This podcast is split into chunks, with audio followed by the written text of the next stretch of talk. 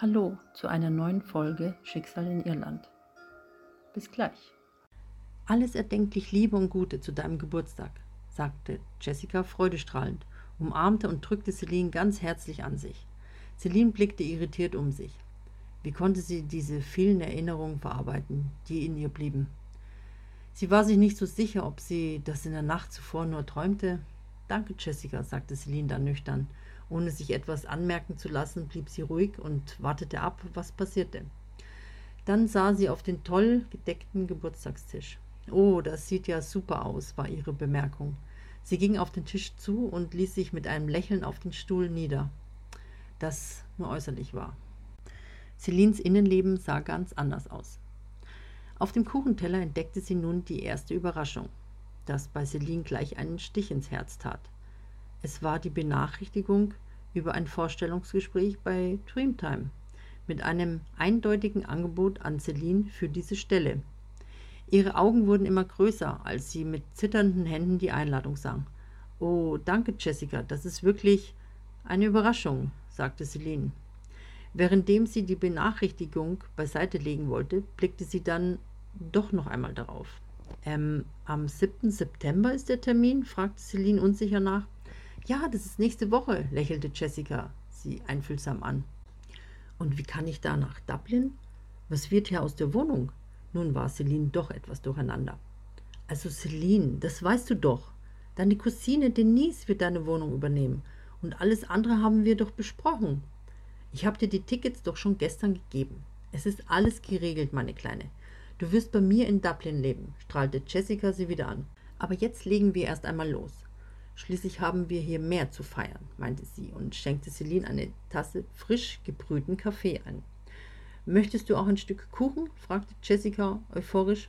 Celine war so verblüfft. Ihre Cousine hieß Denise. Nun, ob das alles nur Zufall war, dachte sich Celine. Äh, ja, ein kleines Stück bitte, meinte Celine und lächelte Jessica zweideutig an. Eigentlich verstand sie nichts mehr. Das, was alles passierte, hatte ihr den Sinn für die Realität genommen. Ein Seufzen setzte Celine in den Raum und überblickte dabei noch einmal den gedeckten Tisch. Der Kaffee duftet erstklassig. Ein Glas Orangensaft habe ich hier, dazu eine rote Rose und viele Ballons. Celine nahm nebenbei einen Biss vom Kuchen, den Jessica ihr bereits reichte. Hm, und der Kuchen, der schmeckt hervorragend und ist total lecker. Heute beginnt der erste Tag in meinem neuen Leben, schwärmte Celine und wunderte sich über die Worte, die ihr so locker über die Lippen huschten.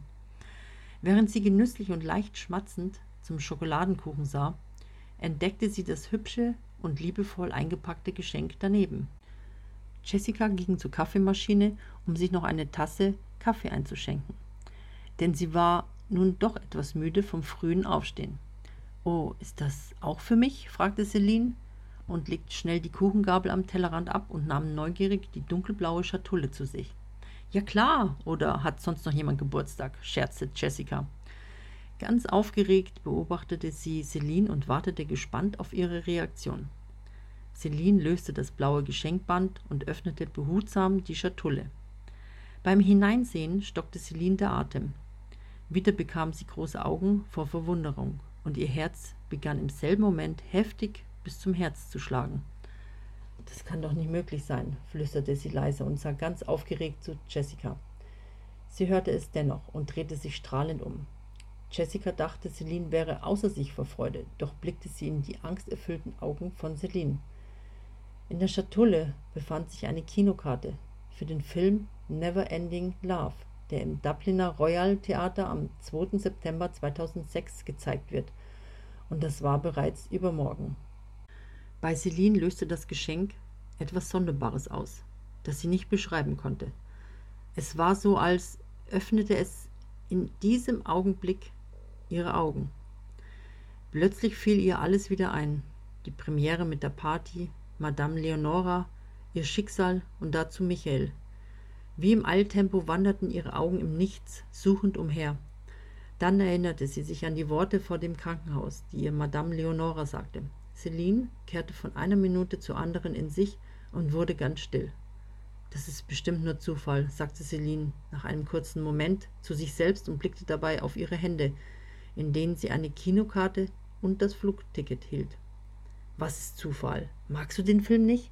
Das wäre schlecht, denn ich hätte sonst keine Begleiterin, lächelte Jessica etwas verunsichert.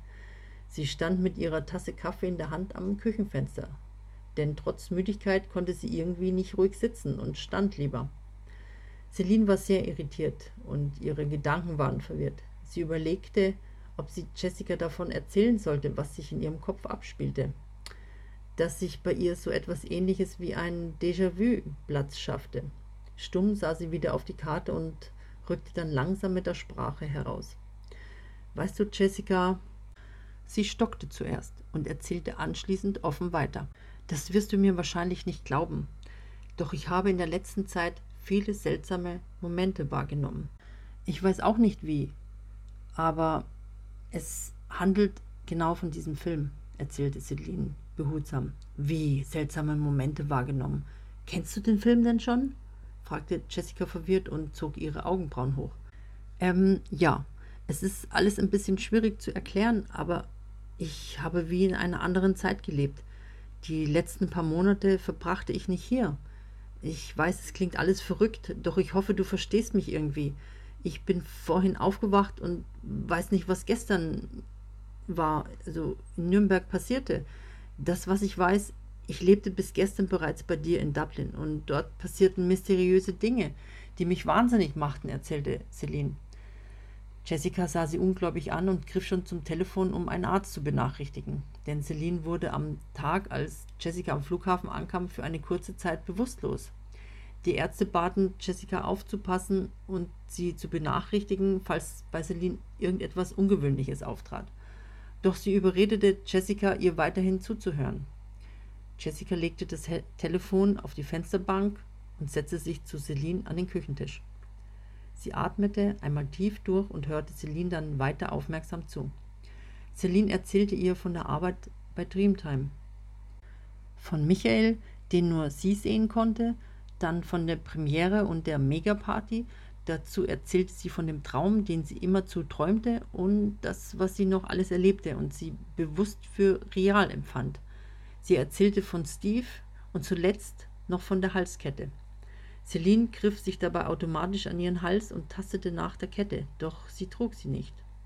Aufgeregt sucht sie nach ihr, bis sie die Kette dann in ihrer Schmuckkiste im Schlafzimmer fand. Sie setzte die Erzählung fort und Jessica blickte sie immer verwunderter an. Ab und zu war von Jessica ein Nein wirklich zu hören. Als Celine fertig war, atmete sie tief durch und aß den Kuchen weiter. Jessica stand auf, schüttelte den Kopf und fand das alles unfassbar. Sie war eine realistische Person, glaubte nicht an Hokuspokus oder derart.